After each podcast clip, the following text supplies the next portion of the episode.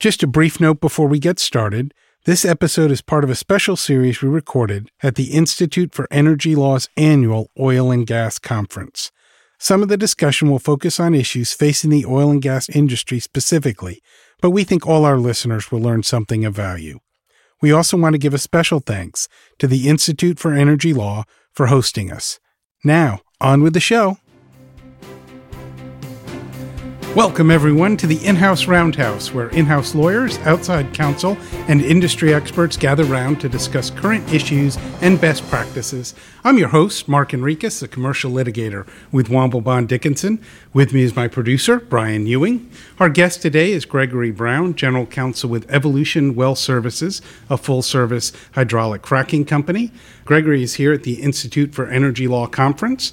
Um, he just gave a presentation. I also have two of my partners with me Lisa Rushton, who's a partner in our Raleigh office, as well as Liz, who's been here for the last several. Liz Klingensmith in our Houston office, who has become a regular on the podcast. And I know listeners were excited to have you back, Liz. Um, let's start out, um, Gregory, just tell us a little bit about your background. And I'm really interested in hearing about what Evolution Well Services does. Sure. Thank you, Mark. I'm very happy to be here. I guess my background is probably somewhat similar to what a lot of in house counsel have sort of experienced. I started off as a young lawyer at a law firm, um, Akin Gump, doing commercial litigation. Um, practiced there for many, many years 14 years. Wow. Um, and then transitioned. Can, can, certainly relate to that as, yeah. a, as a big firm litigator. Big myself. firm, yes. uh, then, after 14 years there, I moved to another firm, Jackson Walker, here in Houston, Texas, where I spent two years. And then, when I was at Jackson Walker, um, I got approached by um, a client of mine for the second time who wanted me to come in house to work for them. Originally, they wanted me to come work for them when I left Akin Gump. I wasn't ready to do that. They came and approached me again at Jackson Walker. I was a little more interested. We had a very long conversation going for several months.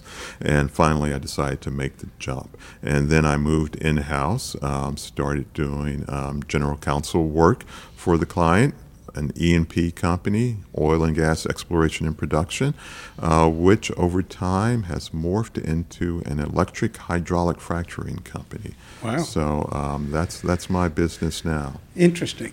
so that's a pretty big jump going from large firm litigation to being the only in-house counsel. Definitely. Um, how did Definitely. it tell? I mean, how did you? And I know there's some other people that may be listening that have made that jump or are thinking about making that jump. How would you describe the process and any tips for surviving it?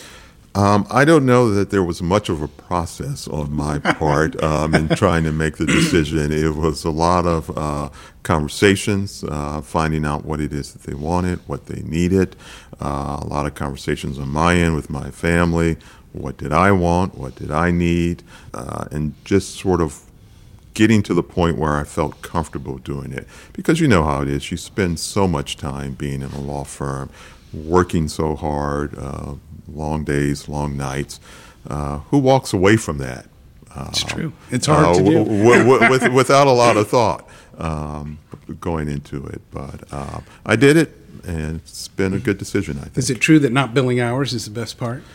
not billing hours is, is the best part, although surprisingly, I have not been able to get away from legal bills and invoices. Now, instead of ah. sending them out, now I have to review them. Ah. Um, and now, instead of arguing with clients about my bills, now I argue with lawyers about their mm. bills. So um, that still follows you. You're still doing that piece. Still doing that piece. you know, one thing that Mark alluded to, and I, I, don't think the audience knows, and I had asked you this before, but you know, are, are, you by yourself, or do you have a staff that works with you? I am. I am. I'm the only lawyer currently. Um, looking to change that soon, but only lawyer right now. I have uh, an assistant and a paralegal, however, who help me in a very talented group of outside counsel who I can call upon when I need them. That's awesome. So your kind of pool of outside counsel is who kind of acts as your your partners per se, right? At the firm, I, will call my partners to ask them advice or bounce ideas. Exactly, exactly. They um, um, have worked with me for a long time in a lot of cases. Sometimes it's new relationships, but they all uh, know my situation, know I'm the only in house counsel, and they're always certainly available for um, advice and counsel, obviously. And then, you know, you have your colleagues who you've developed over the years, you know, your friends and buddies in law firms or who are now in house at other places, who you can feel free to call upon when you need something as well. Mm-hmm. I think that's good. And and Lisa, I know I appreciate you joining us. Could you just tell tell our listeners a little bit about yourself? Um, I don't, you know, and your practice. Sure. Um, I, I, started out as an environmental uh, attorney at a boutique firm in Florida. After about a year and a half down there, I decided I wanted to move to a bigger city. Moved up to Washington D.C. Joined a international firm in D.C. Was with that firm for oh, about four or five years, and it was when I was there that I really uh, moved out of doing compliance counseling into M and A, and started picking up uh, a lot more transactional work. And then I jumped over to another large international firm, again in DC, and was at that firm for uh, over 17 years. Um, doing huge national, international transactions, uh, doing project development work, uh, environmental counseling, anything that's really um, transactional related that has an environmental component to it. And that includes lending, borrowing, you know, advising on that, and then also doing some project development work and just basically anything that touches environmental, including litigation. There you go. And, right. Uh, then I joined Womble about a year and a half ago. And, uh, and it's we're been excited a to have you. wonderful job. Thank you. No, we're we're excited to have you, and it's great experience too to have to have done all all of that.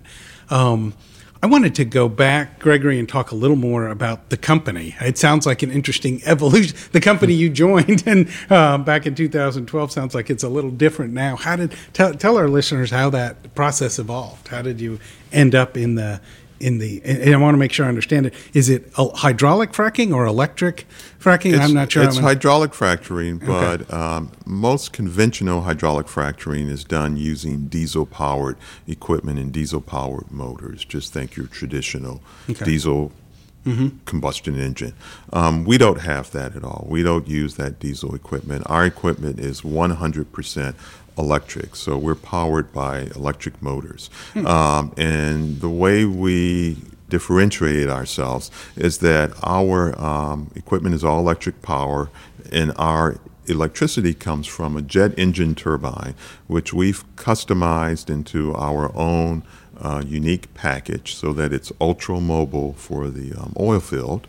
Um, it runs off of field gas, but it can also run off of uh, compressed natural gas, LNG, or any other um, hydrocarbon fluid. Hmm. Um, so it runs off primarily field gas to generate electricity with a generator that's paired with it in the field. That electricity is then sent from the turbine in the generator to electric motors, and each of those electric motors has two electric hydraulic fracturing pumps associated with it. And those pumps uh, receive the electricity uh, from the motor and they frack the well. Uh, the advantages of this, we like to think, are several. First of all, you get the cost savings and the cost differential between uh, natural gas and diesel. Right. You know, natural gas right today, that's a big difference. It's right? yeah, it's yeah, really it's, low these days, right. unfortunately, for uh, gas yeah. producers. Right. Uh, so you get a big cost savings there between that and diesel. Um, the emissions are much lower. You don't have all that diesel-powered equipment. Hmm churning up all those emissions. You know, our jet engine turbine is much cleaner and much more efficient in that regard. Um, you have a smaller footprint. Um, we are able to generate 56,000 horsepower from eight trailers. Um, eight pump trailers. To get that much from um, conventional equipment, you might need anywhere from 20 to 25 trailers. Oh wow! Um, so that's a yeah, that's a substantial. You eliminate the diesel, so you don't have diesel trucks constantly resupplying um, diesel-powered equipment, running up and down the roads, disturbing uh, neighbors, farms, uh, being frankly a hazard on the road. You know, diesel right. trucks running up and down the road all again, hours of the day and the night. Emissions. And again, reducing the emissions from them, which are carrying diesel to be used to generate more emissions. Um, hearing, um, you know, the noise is lower. Um, mm. You don't need hearing protection with the equipment. Our equipment operates roughly at about 80 to 85 decibels, uh, so you don't need the hearing protection that hmm. you would conventionally. Fewer employees. We can operate with about 12 employees conventional equipment anywhere from 20 to 25, so it's cheaper to operate. And the equipment is cheaper to maintain. Uh, I like to think of it, uh, sort of call us the Tesla of electric, of hydraulic yeah. fracturing, you know, That's in great. that regard. And then these it, engines are mobile, right? I'm Are sorry? the engines mobile? Yeah, all the engines are, um, all of our equipment is placed on trailers. Mm-hmm. So uh, we can haul it from site to site. We can rig up our equipment probably in about 24 hours. Um, our turbine, which we use, very customized. It's not off the shelf. We've mobed and demobed it within, you know, 14 hours, as short as, as short- short as that time period. So you've got a real opportunity with some of the, the, the climate change issues going on right here and the pressure that we have to really It- can kind of it- control our emissions. Exactly. When we first started the company, uh, we received a lot of phone calls from people because we have a calculator on our website saying, you know, we've saved X million gallons of diesel fuel, you know, since we started. And that translates to dollars, you know, depending upon the size of a drilling pad. That might be a million dollars uh, per pad, you know, that operators get to save straight to their bottom line. But we found in the past couple of years that we've gotten as many, if not more, calls from people calling about the emissions aspect and wanting to know about the uh, reduced emissions, the greenhouse gas savings. Our clients, um, who are big E&P companies, climate change issues and emission issues are becoming increasingly important to them and to their investors, and so they're looking for ways to show their commitment to doing what they can to reduce emissions. Sure, and then it gives them a, a way to also add a little bit more of a positive spin to the fracking that they're doing, which can tend to have some, some other, you know, issues it- tagged onto it by, by people that are opposed to it. Exactly. We knew that we were onto something when we saw that one of our clients had basically put us on the front page of their sustainability report. Um, another client had us featured on their website, you know, as they rotated from picture to picture. We're like, hey, th- that's us. picture number three. That's great, that's great. Well, I do. I mean, I think, and that's something we heard at the Specialty Chemical Conference that we recorded. We recorded an episode on sustainability there, and I do think there is this sense that as we enter the next century, there's a focus on more than just bottom line profits. That sustainability really is something that boards are beginning to pay attention to. So I think that you know to be able to fill that niche and, and provide something people can talk about and show a commitment to sustainability, and it sounds like you're getting both. You're getting economic advantage and uh, sustainability. So that that's got some appeal. And it's not just the boards, it's the investors too, because Yes. there's, you know, the green investors that are very, very focused on that. And so if some of the, your clients can promote that you're doing this, that also helps them with, with their investors and, and their financing. Exactly, and I've been sort of amazed. Uh, you know, as a lawyer, you know, you just sort of look at things analytically. The law requires this, law requires that, or you know, you think about bottom line type issues. But this issue is. Um, it's everywhere. Um, for us, we're not a publicly traded company. We're privately owned. Uh, we have one shareholder. Yes, he cares about the environment, but you know he's not necessarily swayed by activist investors. But as an example, uh, we borrow money. Um, so we have a debt fund that we borrow money from. That debt fund, three of its biggest investors are uh, teachers' pension funds, the Episcopal Church, and um, Northern European um, sovereign wealth funds. They care about climate change and sustainability issues, and they want to know that they're investing, that their money is being used to invest into uh, responsible investments that aren't necessarily exploiting or use, misusing the environment in a wasteful way. That's great. How has the, how has the oil and gas industry received it? I know you know sometimes there's a mixed reaction to some to innovation or new ideas, and you know in many ways the the industry hasn't changed that much over time. Has that been a barrier for you? The idea of doing something different, you know, different than it always has. I, I, I think that's true, um, but that's true. I think probably from people in general. You know, we tend to become creatures of habit, and we are used to doing things a certain way. And you're right, the oil and gas industry, you know, at times um, is cutting edge on certain things from a technological perspective, but from other ways, you know, Right. can can be very resistant. Uh, one of the things that we had to do when we first started up the company was basically take our equipment on a road show, basically prove to people that Mm. Yeah, you could you really could actually right. frack a well without diesel powered equipment. So we literally took it on a roadshow around the country and to various oil producing regions to show, yes, you can do this. People were interested, but they didn't want to commit to it until they had actually seen it work. I mean, just think about it, you know, for electric cars. Uh, everyone's interested in them, but can I drive from here to Disney World in right. an electric car? Where am I going to charge it up? You know, I right. want to see it done first. That had to be some interesting early negotiations, though, for you, because you're having these companies trust you with an unknown technology, set up and start to were you actually fracking the well for them? Oh, totally, totally. It, it, it, was interesting negotiations. You know, our sales and marketing team did a good job sort of getting them over the hump. But, you know, I still had issues when I was interfacing with my counterparts on the legal side as we're negotiating the MSAs or whatever the agreements may be. You know, we're very proud of our technology. We have patents around it. So, you know, I insisted on certain things to mm-hmm. protect our intellectual property rights. And, you know, they're pushing back. And I'm like, wait a minute, you don't understand. We're not your traditional hydraulic fracturing company. We are totally different. And this is why you have to give us this clause or this provision that you don't give to anyone else. And once you mm-hmm. explain to them how the equipment works and what's involved, they're like, oh, oh yeah, you're right. You, you do have something here. Okay, I, I see why you want this clause right. in here. That is it's interesting, and that's I was gonna try to transition now that we understand the company and it's an exciting company. I'm interested in the kind of legal challenges that um, that you face in that industry, and I get and you just mentioned the intellectual property piece. I imagine that's a challenge because that that is your secret sauce. So you, you've got you've patented the technology. It sounds we, like we have we have 50 some odd patents worldwide. We have about 80 some odd applications um, pending also worldwide.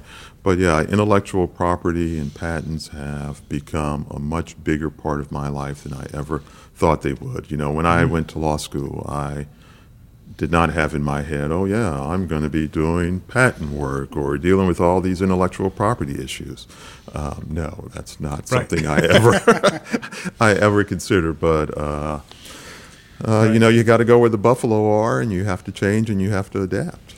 Now, do you do you do any of that internally, or use outside firms for that patent work, or is it how do, how do you handle that volume of, of patents? You know, although I've learned a lot about patents, I haven't learned nearly enough to the point where I'm going to be writing patent applications or anything of that nature. So we certainly do rely on outside firms, but you know, as any lawyer knows, it's not like you can just turn a project over sure. to a firm or an outside lawyer. You still have to manage and supervise it. You have to learn enough about it to know what's going on so that you can make sure the company's interests are still adequately being represented. Gotcha. Have you had to deal with patent litigation as well, or have you uh, not yet entered those exciting waters? No comment. No, okay. Fair enough.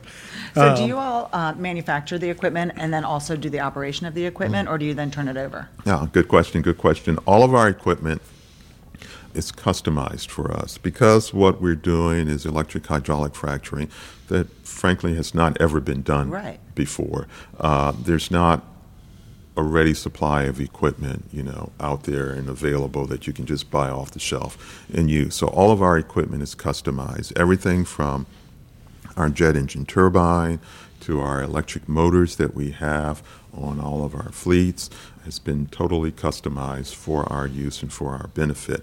Um, basically, trying to package all of the equipment onto one trailer. Um, we've had to customize all of that just so that it will fit for our purposes. So everything is customized for our use. We operate the equipment. Uh, we buy parts, we assemble and package it together, but we take it out into the field and we operate it ourselves. Got it.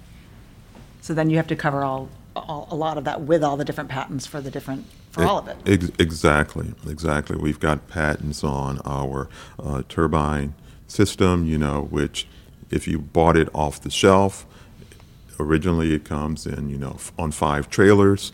Uh, you can hire um, companies, uh, the manufacturer, to move it for you. Uh, they'll move it in seven days, but if you're really, I'm sorry, in 14 days, but if you're really in a rush, you can pay them 100 grand, they'll move it in seven days for you, which doesn't work in the oil field. You know, you're having to move you know, once or twice a month, and you have to be ready to go very quickly. So we had to customize our own equipment. We've got patents around our motors, um, dual shaft motors, um, because our equipment, our power density is so much higher than traditional equipment. Mm-hmm. 56,000 horsepower on. Uh, eight trailers, like I said, versus 20 to 25. The way we do that is with bigger motors that generate more power and bigger pumps but to do that and to get them to work together, we had to custom design our own motor. So we've got patents around that as well. Hmm. Now this is this is a uh, Uh, probably a naive question, but when I picture jet turbines, I'm thinking of you know take it you know clip it off the plane and, and put it on a trailer, which is obviously going to generate thrust, right? It's a ramjet. I mean, a traditional turbine is generated with the airflow. Does it? I mean, I would think the trailer would go shooting across the, the oil field. So that, that's probably the bad concept. Well, I'm sure that's not what's happening. You don't have, the, these trailers aren't flying anywhere. The trailers are not flying anywhere, but but the, but you but you, yeah, this, you I just have to ask. I'm hey, sure hey, but, but you are somewhat right. The same jet engine, the same turbine that's on a jet engine is the same turbine that we use on our equipment in the field. Uh, the thrust is not nearly the same, or it doesn't run at that level that okay. it shoots. it fires. Go. Um, the, the turbine across across the field. Yeah. You know, we've got Tractor an exhaust. Races, we've right? got an exhaust stack which uh, okay. ch- channels everything to prevent to prevent that. But it is the same aeroderivative okay. type turbine that you would find on a Southwest plane that you're taking from Houston to Dallas, or on a United jet that you're taking from Houston to London. Gotcha. So now, Greg, did you have a technical background before you went into all of this, or have you just had to learn it on the uh, fly? I was a political science major in college. Okay, so um, I think that probably tells you all you need to know about my technical background. You know, I was not. Um, if there was ever anything complicated that had to be assembled at home, you know, I would turn to my brother uh, because he was the one who was a little bit more mechanically inclined than I than I am. Um, I've had to learn a lot of things. I don't pretend to be a master of it at all, but uh, you know, you ask questions. How does this work? You know. how, how, how is that possible? You know, Mark's right. question, you know, about the jet engine flying. I didn't. I've never asked that question, but right. you know, good, but you, you, you can't be afraid to ask questions like that to find out. Well, why does this work, or why isn't this a problem? And was and, this? A, did it make you nervous going into a very technical company? Without having a technical background?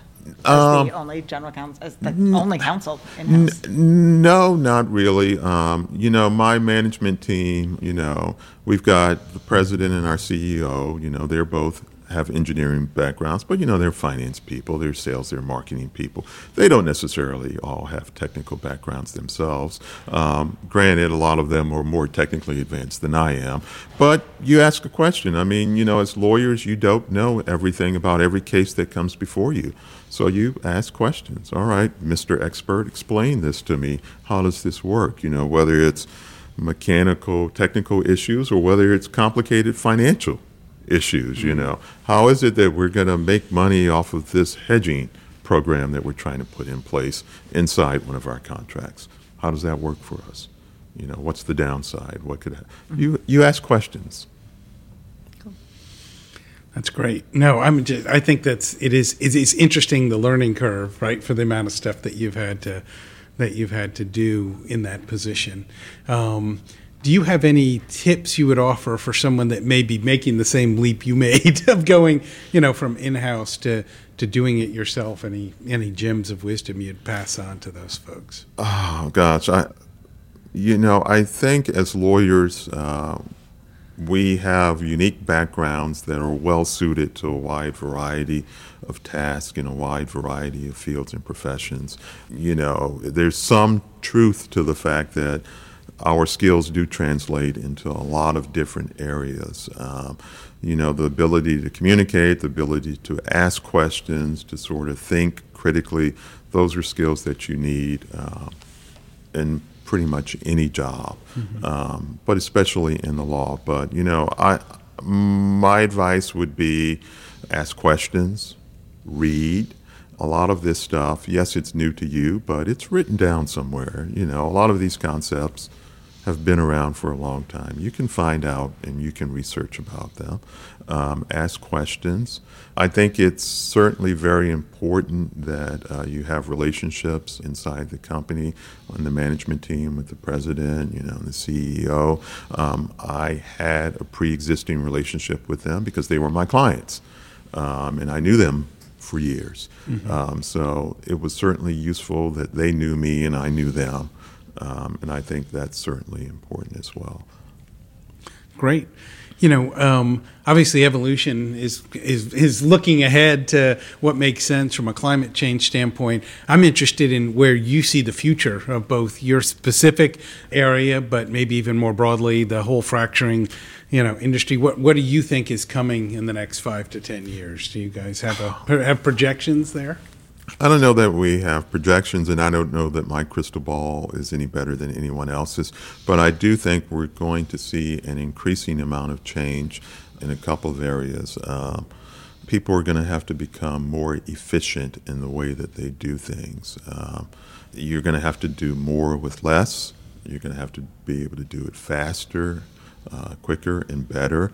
I do think that climate change issues will be increasingly important to the energy industry. You know, we're not going to be able to do things the way that we've done them in the past so inefficiently. You look at the Permian um, and all of the gas that's being flared there, you know, because mm-hmm. it's stranded and it can't get to a marketplace or a place where it can be used efficiently.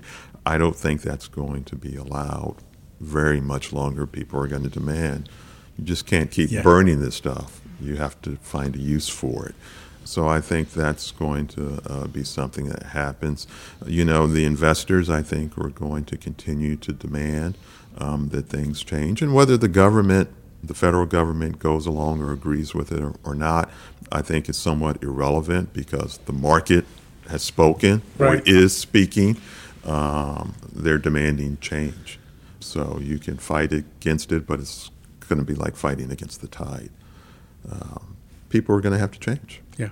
And companies like your company are kind of driving technology too. Sure, which, sure. You know, and for the, all the reasons we talked about before, with all of the uh, social pressures, companies like yours will hopefully thrive. Sure, and, and, even with my company, you know, I like to think that we've got the best mousetrap out there. But um, you know, I go back to something from my law firm days. You know, one of my partners says every time you go to bed at night, you know, somebody else is awake trying to figure out how to steal your client. Um, every time we go to bed, you know, at night at Evolution, you know, someone else is staying awake trying to find a better way to do even what we're doing. Right. You know, there's always competition or there are different ideas and different approaches, um, which there will be competition. So you have to continue to uh, forgive the pun, evolve. That's great. That's great. Well, and I think that's a good note to, to end on. Um, thank you so much, Gregor, for joining us. I think this was an interesting and informative show. Thank you, too, Lisa and Liz. I appreciate it. I want to remind our listeners that you can find previous episodes of the In House Roundhouse and subscribe to this podcast at our website, womblebonddickinson.com, or on iTunes, Google Play, SoundCloud, or wherever you get your podcasts. If you have questions or comments about this episode or ideas for future topics, please share them with us on LinkedIn or Twitter.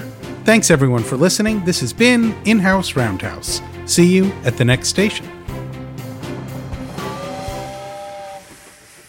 In House Roundhouse is a production of Womble Bond Dickinson. Brian Ewing is our producer, and Robert Daughtry is our audio engineer.